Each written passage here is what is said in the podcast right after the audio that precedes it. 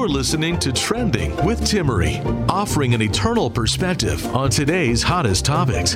National speaker Timmerie Millington has been a passionate advocate for life as long as she can remember, helping Gen X through Z answer the call to true feminism and authentic manhood. Timmerie holds a master's degree in biblical theology, and she covers this week's hottest stories from a Catholic worldview. You're listening to Trending with Timmerie.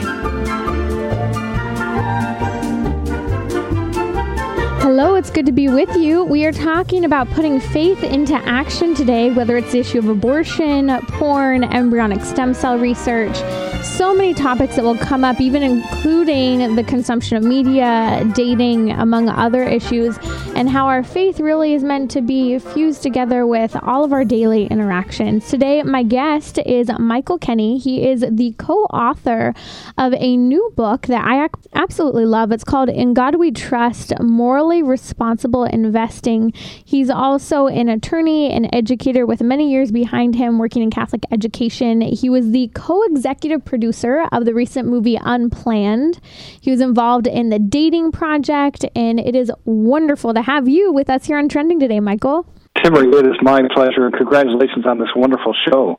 Thank you. I'm really looking forward to diving in deeper to this issue. So the book that recently came out, In God We Trust, that you were involved in with George Schwartz, you guys are talking about the important issue of investing our money and leaving a legacy, not so much for, the impact we had on the world, but more so feeding into the community, feeding into goodness, into our families. And, we hear throughout Scripture themes such as where your treasure is, there also your heart will be. We hear the parable of the talents, of making sure you do something with the money that you do have. And even the sign of the widow's mite, all of these point to the importance of money in our culture. What are your kind of introductions? Thoughts with regard to this book, In God We Trust? Well, it was a great pleasure to be part of this project. As you so well pointed out, money is the way in which our world works. We have an exchange in the free market system that enables us to present our talents and receive compensation for that. And as a result, culture unfolds, civilization unfolds. But so too, Timmerie, the way in which you invest your money, that impacts how certain industries grow and others that may not. So let's talk about what morally responsible investing is, because I think this is one of those areas people sometimes don't ever think about. I think today's modern ideology about investing in a company, we think about things, do they go green? Are they socially responsible in the community? Are they tolerant? This is what the modern world standards are for investing. But in fact, a Catholic moral responsible idea of investing looks very different. Yeah, that's right. And I am so proud to be able to say that George Schwartz is the person that coined that expression, morally responsible investing. And to get an insight on that, it might be worth telling a little background to George. Would that be okay? Of course. Well, so about 20 years ago, he was approached by concerned Catholics who said, we are seeing our investments being placed with entities that we've later found out are somehow supporting aspects of the culture that are really ultimately taking down our culture, and we don't want to be involved in that. And yet there is not a product out there that allows us to separate out, segment out these kinds of industries. And so is it possible for you to create a mutual fund that would give us the peace of mind that our retirement money, the hard-earned money that we're saving and investing, is not even inadvertently advancing the culture of death, to be quite blunt about it? And so that's when he came up with this notion of morally responsible investing. I love it. And so from that was born Ave Maria Mutual Fund, and the three predominant things that they focus on, making sure that they are not supporting in any way behind where they're investing money, is they do not support any company that donates to things such as abortion, pornography, and embryonic stem cell research, and so staying true to the tenets of the Catholic faith within their investing principles. That's right. Yeah, and at the time that this all came about, it wasn't clear that you would be able to separate those things out, because unfortunately there's so much commingling of economies today. It's a sophisticated, complex network of companies. And so the first thing that George Schwartz needed to do was to create screens so that he could be very confident in telling those who invest in the Ave Maria Mutual Funds, that they can be assured that they're not even investing in companies that would donate to Planned Parenthood. Unfortunately, a lot of corporations provide funding for Planned Parenthood. And then in the world of pornography, unfortunately, there are so many collateral entities associated with pornography, such as, unfortunately, some hotels might have adult channels in their on their TVs, and so that would mean that you couldn't invest in those hotels. Given all that, though, he came up with the screen, and there are 5 different mutual funds. One of them is rated number 1 in its category. All 5 are outperforming the standard, and so, you know, it's just a very, very inspiring story. Well, it's neat to see how he approaches this, you know, in a very professional way, talking to companies that he selects for investment. He actually writes a letter I was reading about in the book, and you can speak more to this, talking about why they chose the business for the business, but then getting into kind of acknowledging the and kind of stepping away from having been in any sort of contact with donating to abortion, pornography, and embryonic stem cell research. Can you talk a little bit about that? Yeah, Timmerie, that's so on point. The word professional is who George Schwartz is. And if your audience has an opportunity to see him by looking him up on the internet, there are a number of television interviews, national interviews that he has done. And he's just so well-spoken, so gifted as it relates to taking complicated subjects and making them very clear. And so in the area of selecting businesses that the Ave Maria Mutual Funds will be investing in, the first thing he and his team do is run these entities through a metrics that really analyzes the strength of the company and the sustainability of the company. And if the company passes that, which is the professional thing to do, and it's a good investment, that's when they then apply the moral screen to it. If the company passes that, that's when that company receives a letter from the president of Ave Maria Mutual Fund, the CEO, who says in one page, "Congratulations, you've been selected, and here's why we're selecting you, not only for your business strength, but also because of the way in which you're running your company." So often we don't think enough about screening even companies that we want to work for, or even spend our money at, yet alone invest in. You know, I think that investing has become, for some people who are investing on certain scales, very quick and easy. You know, maybe they sign up today, especially younger generations, for one of the iPhone apps, right? Smartphone apps, where you can kind of just quickly invest $5 a month or $30 a month, but you have no idea what companies you are investing in. And yet we need to think of it more so in terms of the way that we look at giving with our time, talent, and treasures. Well, with our time, we're dedicating, whether it's to a job, whether it's to people we're committing our time with, you know, visiting with. Talents, it's where we're giving our time in with work. And treasure, where we're giving financially. And so this screening process that George talks about in distancing from any type of giving, whether it's in time, talent, and treasures for these important moral issues, it's something that we really do actually need to think about more when we're approaching multiple areas of our life. That is extremely well said. And in the context of the work that George does, he really enlightened me to the reality that when you invest in a company, you literally own that company. Now, it may be a small portion of the company, but you literally own a piece of that company, and a great deal of responsibility comes with what you own. It's not a passive thing, you know. And so you also, because you're a part owner of the company, you have an opportunity to influence the direction of the company. And so a big positive aspect of this whole work that George has been doing the last 20 years is having an impact on the way in which companies operate. But it's so right to think of how we use our time, the types of entities we work for, those types of entities that we support with our treasure. All of that accounts for who we are and where our values are.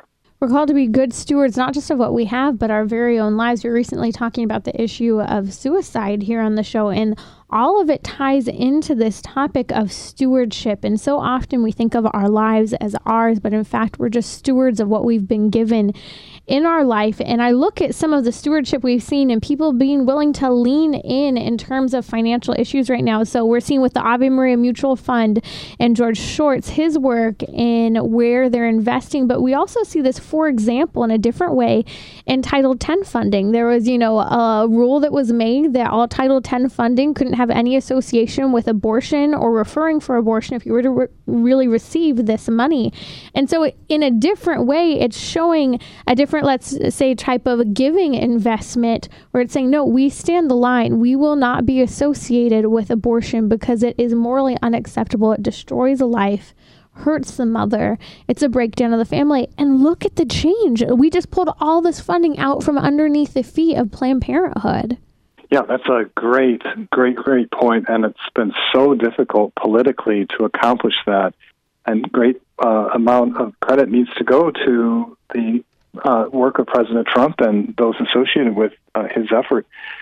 So that's an example. Another example, some may have heard of the Mexico Accord, which is international funds that are funds that are used to support international aid under the Kennedy administration, under pro-abortion administrations.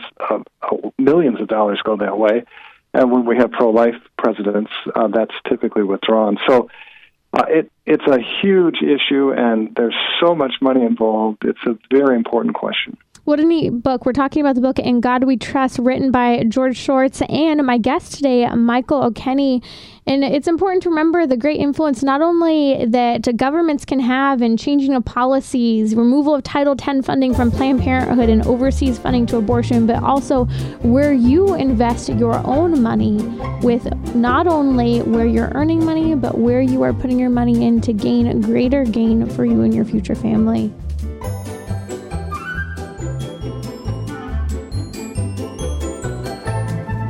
Timmerie will be right back. Send her a tweet at Timmerie. That's Timmerie. You're listening to Trending with Timmerie, where morality and culture meet, offering an eternal perspective on today's hottest topics. We're talking about the issue of smart and responsible investing. George Schwartz and his co-author, Michael Kenny, in the book, In God We Trust, talk about morally responsible investing. I want to turn gears here. There are three things that they do not support in any company having any association. That's abortion, pornography, and also embryonic stem cell research. Turning to the issue of abortion, Michael Kenny, let's talk about abortion money and where we're seeing this influence in multiple places in the culture right now. Can you speak to that?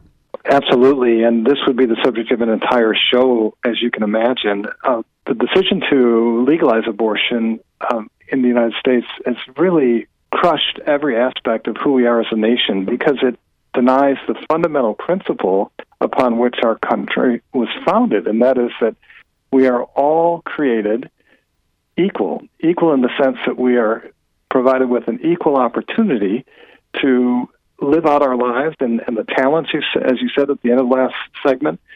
And the moment of creation is not in question. We know that life begins at conception. And so once you deny that fundamental truth, every aspect of society suffers. Obviously, the unborn child and the mother and the father, but also, frankly, the monetary system, the judicial system, the medical system, the education system, the political system. And so we're seeing the deconstruction of our culture as a result of this. Looking at this, Michael, it's this moral depravity that's occurring, and you can't help but see, not just here in the United States, but worldwide, this ushering in of a communist and socialist type of mindset hand in hand with abortion. We can't have communism and socialism without a radical feminist type of idea supporting contraception and abortion. We see this rejection of God. We see this rejection of the human person.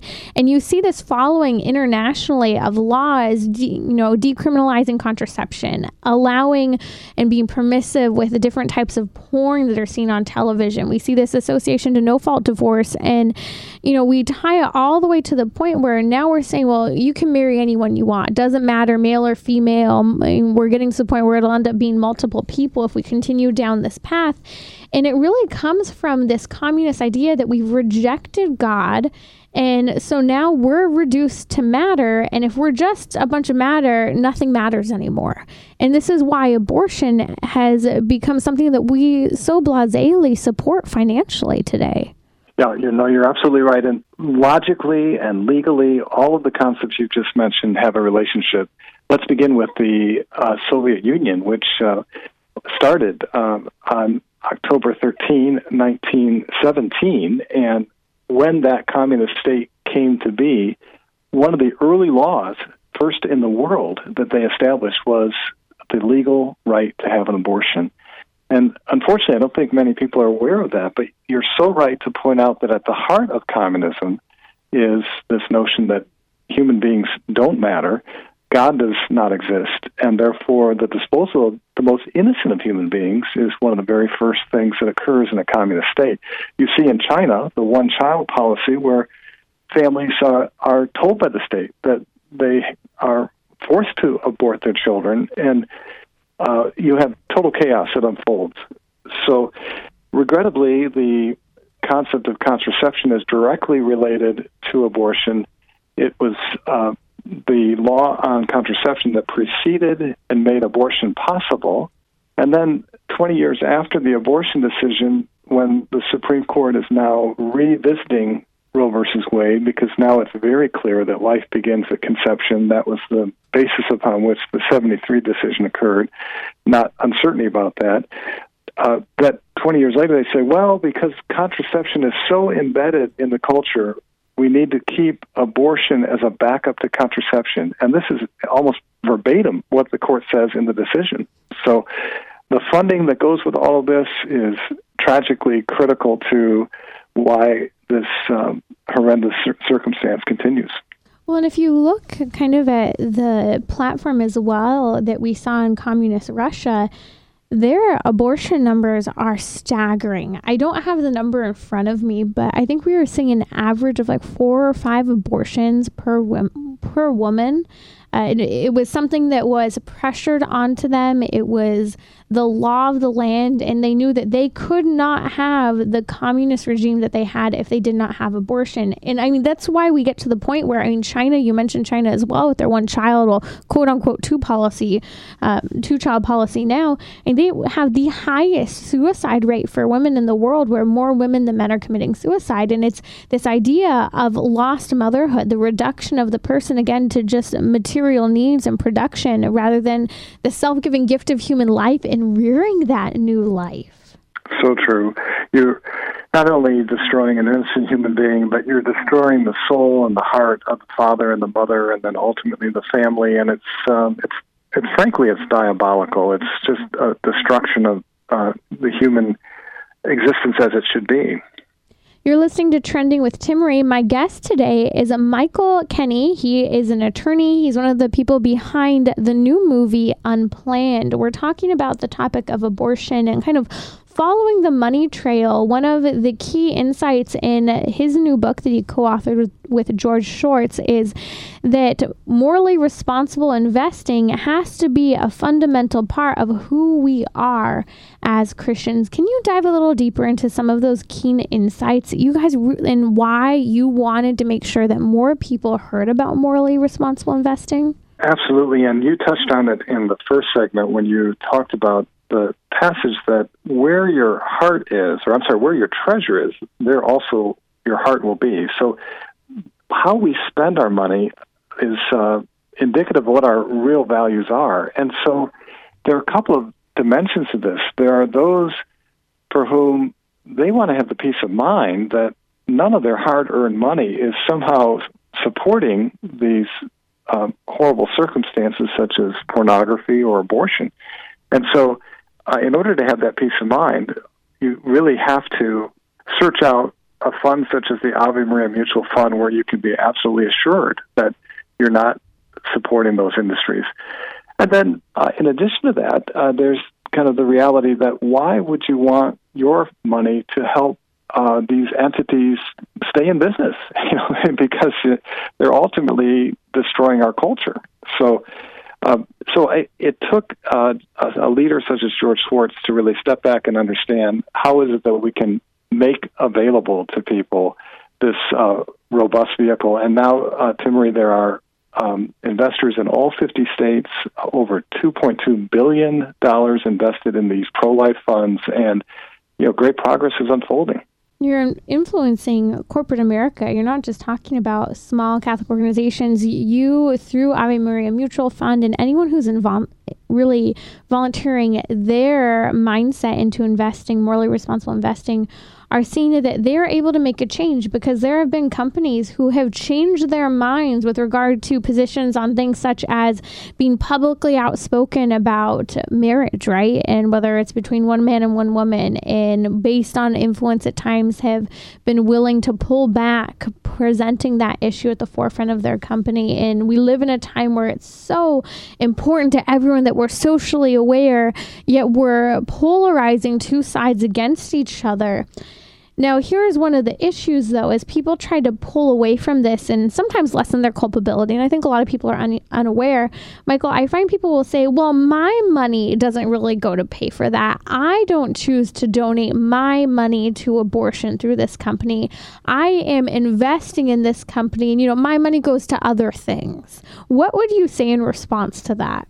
Well, the reality is, money is kind of a fancy word, fungible. That means that once you invest that money, you have no control over it. It definitely does support whatever entities are being supported with that funding. So you may try to argue that it's not, but it's intricately involved. And so once you realize that, then you have a decision to make. You have to say, is this something that I support? Is this where my heart is? Is this in the best interest of my family, my children, the community? And, you know, I think objectively, people of good faith would have to say, no, it's not. And therefore, if there's a legitimate alternative, I ought to pursue that.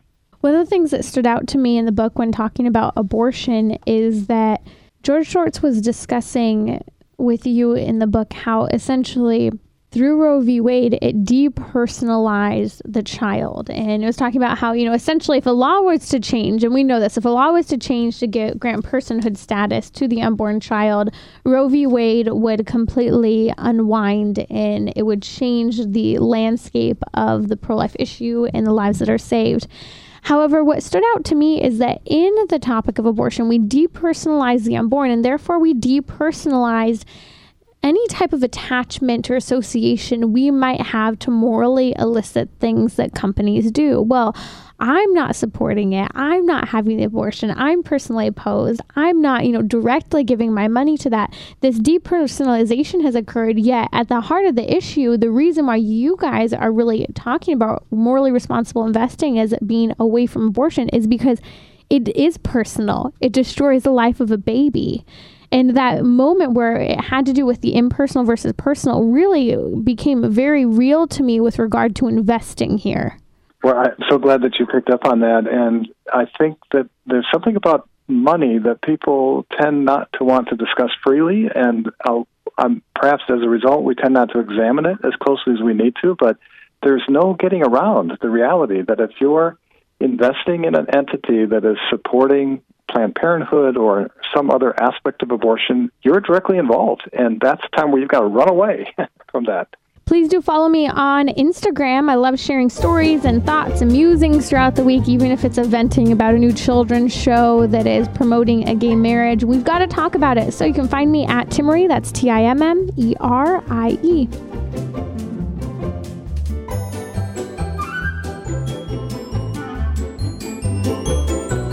You can listen to more of Trending via the podcast on iTunes or the iHeartRadio app, where you can share your favorite episodes.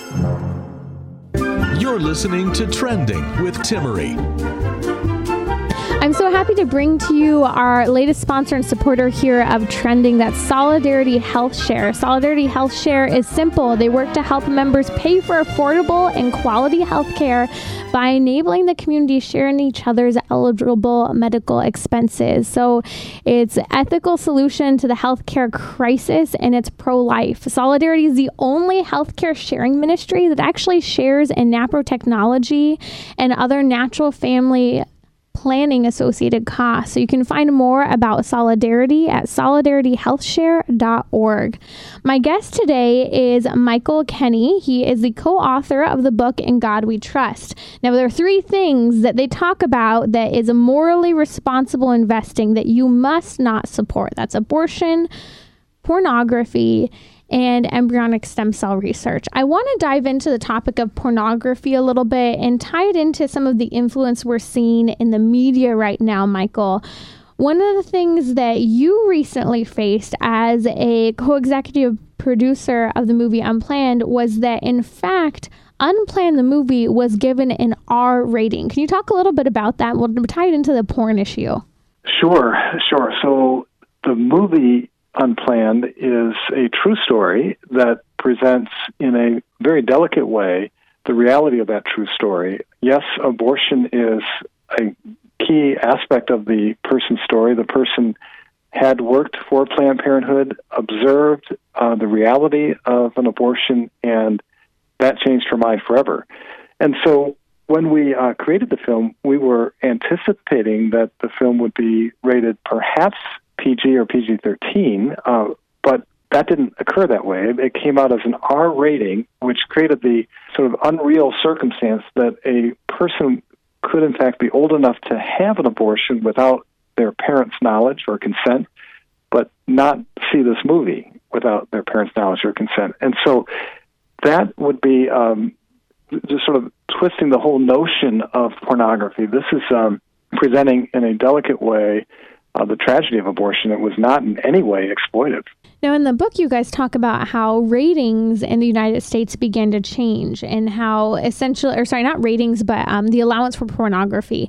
And to me, it really reminded me of how ratings changed, because there used to be organizations that would really filter through what type of images were seen on TV, and often Christians were involved in this. Yet here we are, and I will say Unplanned is pretty graphic. It's hard to watch. You know, you'd kind of expect that PG-13 rating, but I was in the movie theater the other day, and I was absolutely dismayed. A movie that had a PG rating, I went to see the newest movie for Downton Abbey, PG rating, and yet they had two men making out on the screen, among other things. And I'm sorry, but you have kids coming in to see the movie. There was a preview before the movie for a nude gallery, and I was just so surprised that here is actually a PG movie, yet the mentality was so twisted in terms of what is and what isn't okay to see anymore. And this really does tie into what we've allowed with pornography. We become so desensitized that our moral kind of standard for what we see on television has completely gone away. Yeah, that is so true. And in the case of Unplanned, one of the roadblocks that occurred once the industry labeled Unplanned as an R rating is that our trailer could not appear to a very important target audience, high school people at the theaters who would not, unfortunately, be able to see the trailer and therefore know that this film was coming out, because once you have an R rating, you can only be shown to other films that are also R-rated. So in the example you've just given, it couldn't be more upside down, that the exploitation of the human person in pornographic ways and distorted ways is literally causing a public health crisis. And you would see more in a movie that's PG-13. I mean, you can see so much. It's so scandalous. And people make this comparison between soft porn and hard porn, yet a lot of our PG-13 movies and even a lot of television shows have so much exposure in terms of what is quote-unquote acceptable. I'm shocked by it, and this is part of the reason why morally responsible investing upholds that pornography can't be supported, because that too has become very embedded in how companies are investing in porn. Can you talk about that? Because I don't think a lot of people see the connection. Sure. Yeah, no, the depersonalization that occurs and the objectification that occurs in pornography is so exploitive. It is the beginning of the disregard for civilization. And unfortunately, there are addictive qualities to pornography which make it, from a commodity standpoint, something quite lucrative. So as a result, there are a number of different entities that are connected to the porn industry. There are advertising firms. There are hotels that might be showing adult films in their hotels. There's this whole dimension of children being kidnapped and then brought into this industry. And so in the law, there was an effort to make a distinction, as you say, between soft porn, hard porn, obscenity, and because we're defying logic, it also ultimately defies justice. So it's a complicated mess that needs to be unwound, and hopefully it will. At some point, people will realize this is not a matter of free speech. This is a matter of exploitation. So it's a good example kind of showing where the connection is. So here people are investing into various marketing companies, or let's say whether it's marketing, it's advertising, and there, like you're saying, there's huge money connected to the porn industry because it has an addictive quality. I hadn't even really thought about how that is actually really important for investing, because a lot of major marketing companies, because there's money there, would be directly associated to pornography. And it kind of blew my mind for a second there, because I think most people aren't really thinking about that. Yeah, it's subtle. And when products are being marketed, the concept is to try to find as wide an audience as possible and to attract as many people as possible. And so, regrettably, so much of what is being sold has some effort to kind of attract eyes related to soft porn or worse. So it's something that as a culture we really need to return to what the law used to refer to as community standards and raise our community standards and allow really for a new spirit of freedom to take place where we're not enslaved by these addictions. My guest today is Michael Kenny. He's an attorney. He's one of the people behind the movie Unplanned as a co-executive producer. He also wrote the recent book In God We Trust with George Schwartz. Now, as we're talking about pornography more, and by the way, you're listening to Trending with Timmerie, where we often talk about pornography. You can find other episodes where we get into some of the addictive qualities. We dive into help in healing, whether it's a marriage or whatever it might be, from the harm of pornography. So you can find that at radiotrending.com. Just go under the search page. You can search any topic from porn to abortion, infertility, you name it. But what was standing out to me is that we're living in a time where our conversations, our thoughts, kind of what we're investing in has become very superficial. And St. John Paul the Great talks about pornography and love and responsibility as saying the problem with pornography isn't that it shows too much, but that it shows too little. And I find that our conversations also do the same. The people we're willing to date does the same. And so you actually, Michael, were involved with this project called The Dating Project. And what stood out to me about this was in kind of the inception of The Dating Project, a teacher at Boston College ended up talking about how she realized people were just diving into bed together and not even getting to know each other. And I think that's a sign of the pornified culture. We become so superficial. We're not even thinking about things. Yet the Dating Project has brought back into the light this conversation about what dating actually should look like. Can you share more about the project? Sure, and I would encourage listeners to think about looking up the Dating Project online, because now there is a curriculum associated with that film, which is a 4-part program that is designed for young adults to experience some of these qualities that you're referring to, Timmerie, and that is, we've objectified people to the degree that pornography has kind of led to this sort of deconstruction of the whole dating experience. There's a very superficial, as you say, and so the idea behind the Dating Project is to step back and say, no, wait a minute, there are norms, there are ways of interacting, there are courtesies, there are kindnesses that need to return to the whole notion of dating and courtship and the true romance and the true joy that can follow from all that has been deprived of so many people because of this false notion of what the Dating Project now addresses, I think, in a very positive way. I love some of the ideas behind the Dating Project and really the idea of giving guidelines. For example, you know, like you said, there are polite elements to how we're called to date in court and so on. But things I will never forget. I never learned what an A-frame hug was until I was listening to one of the talks by the woman. You can remind me of her name, by the professor who talked about what an A-frame hug is. Professor Cronin. That's right. Yes, Professor Cronin. Professor Cronin, yes. Yeah, I had never known what an A-frame hug is yet. I found as I was kind of growing up, especially becoming a teenager, you know, you started to learn who to avoid hugging fully because of this issue. But the A-frame hug, you know, and I find a lot of people don't know, you know, butt out, shoulders in, so that there's no contact to the vital areas out of respect. But she talks about how, you know, certain things can make dating easier. You know, if you ask, you pay.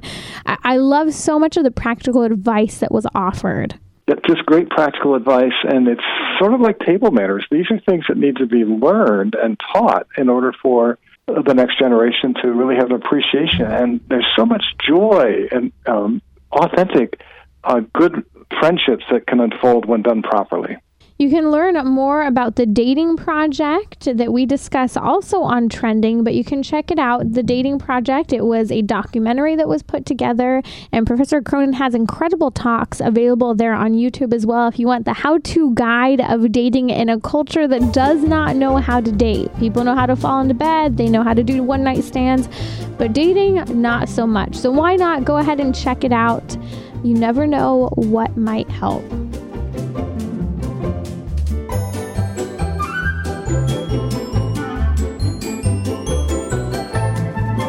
Timmerie will be right back. Send her a tweet at Timmerie. That's Timmerie.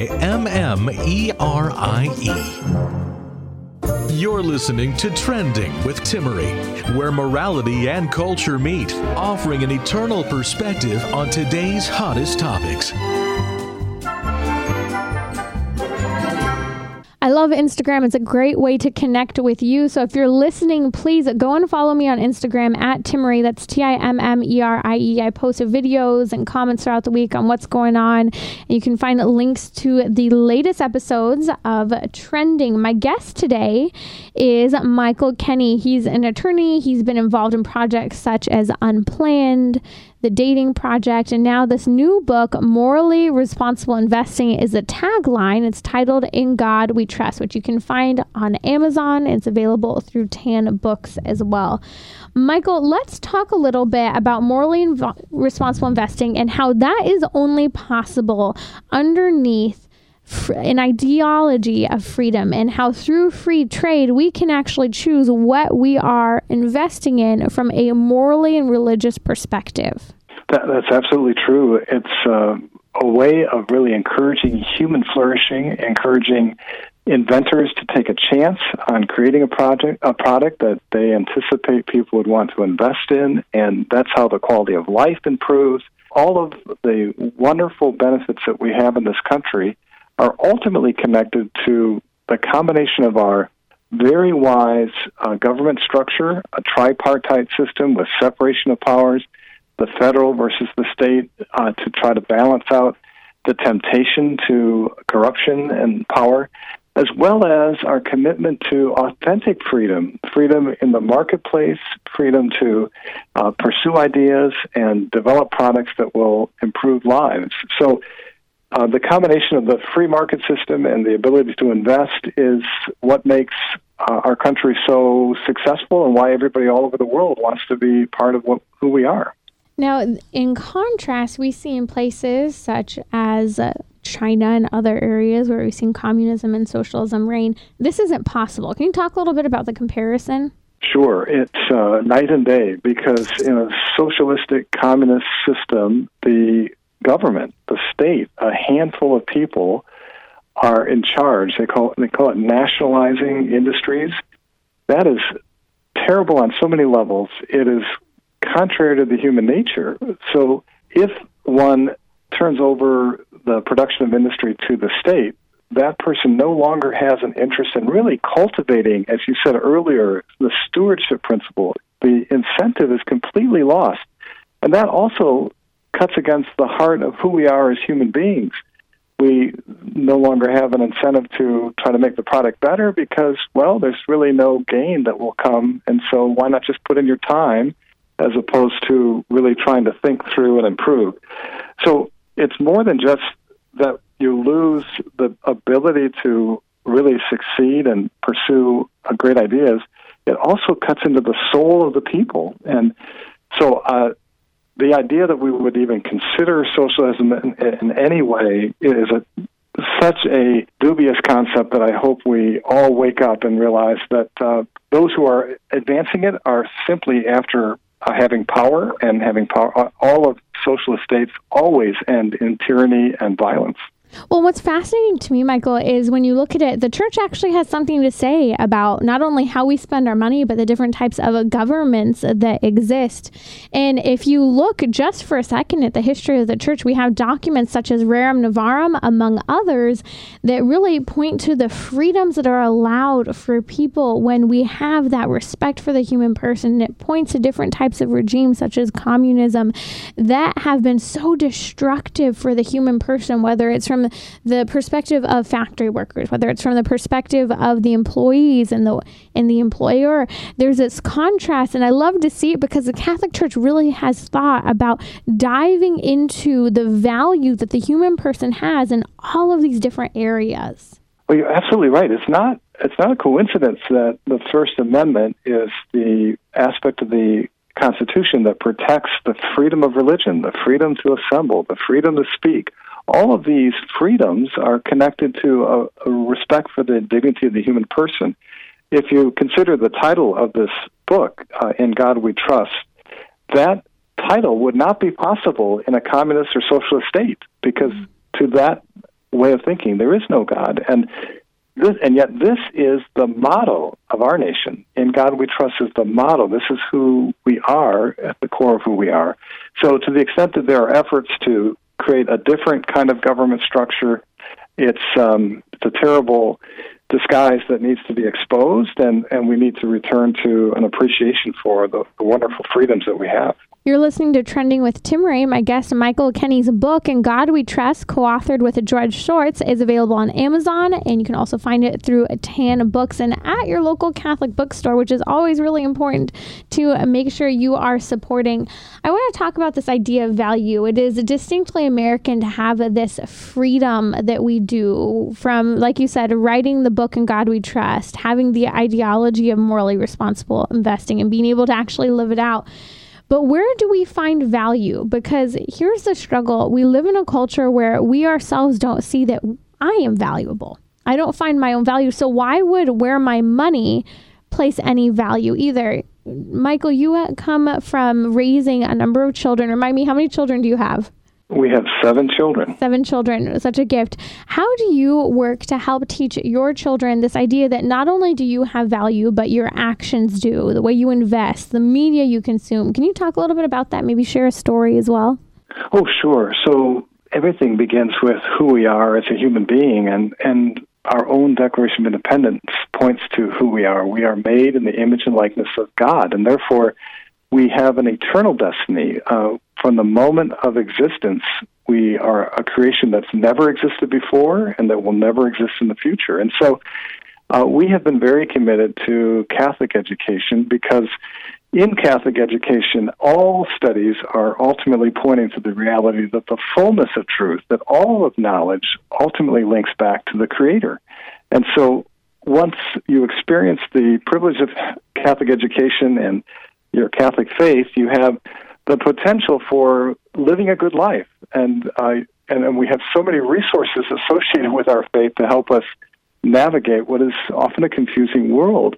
But in the end, we are happiest when we follow the Ten Commandments and the Beatitudes, which are designed to be instructions for living life well, living it with great flourish and value, and then seeing that in other people, and it has this domino effect where suddenly you have a whole room full of joy because you're celebrating each other's accomplishments. What advice do you have, Michael, for people? I know our experience in California, and I know this is a struggle for a lot of the Catholic schools. The students have become increasingly more secularized, and the student culture has become very secular and sexual, that a lot of people don't find that some of their Catholic schools are an option. What advice and words do you have in that area for people who are exploring this? Sure. I would recommend as a tremendous resource, and I'm doing work with the Cardinal Newman Society. This is an entity that was founded just about 30 years ago for the purpose of defending and advancing authentic Catholic education, faithful Catholic education. And so, you know, we live in a fallen world, and as a result, unfortunately, as human beings, we're not necessarily going to fully carry out the goodness, in this case, of Catholic education. But I would go to the Cardinal Newman Society website. There are wonderful resources there, and simply point those running the schools to those resources. Of course, these resources also apply to those who are homeschooling. I know in your state there are many, many homeschooling networks, which are wonderful. But ultimately, our life is a gift every day, and the objective is to help us fully appreciate the beautiful blessings that surround us every day.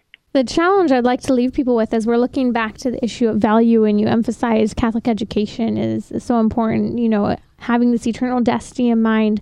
That value, again, starts with understanding that I myself as a person has value. And we've talked with many of the Catholic therapists that have come on the show talking about how sometimes the problem is that we ourselves don't view ourselves as being valuable. We lacked that affirmation growing up.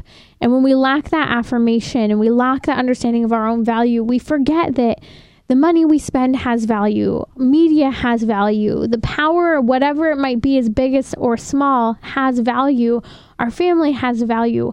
So parting words, Michael, on the idea of how we can implement more self-control, whether it be investing or in these other areas of value and power. Oh, sure. So I think that there's a real need for all of us to carve out time in our day to pause, reflect, and pray. And it's in those moments that we can receive a greater awareness of what God's purpose is in our life, how we are to interact with each other, and how we are to use the wonderful resources that are made available to us, the clean air, the clean water, the opportunity to attend a library and through the books go anywhere in the world.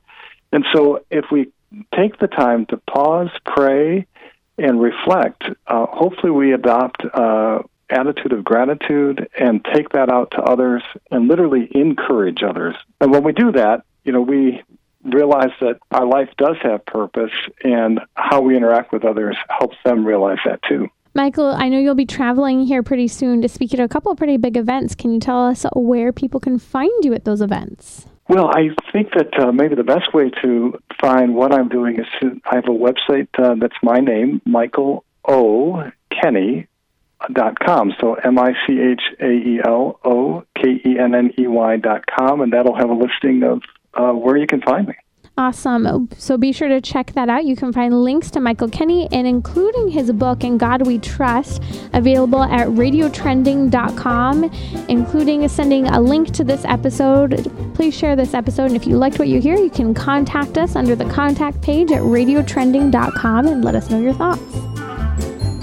This has been Trending with Timmerie. To book her to speak or learn more about her guest, visit radiotrending.com. That's radiotrending.com. You can listen to more of Trending via the podcast on iTunes, Google Play, or the iHeartRadio app, where you can share your favorite episodes.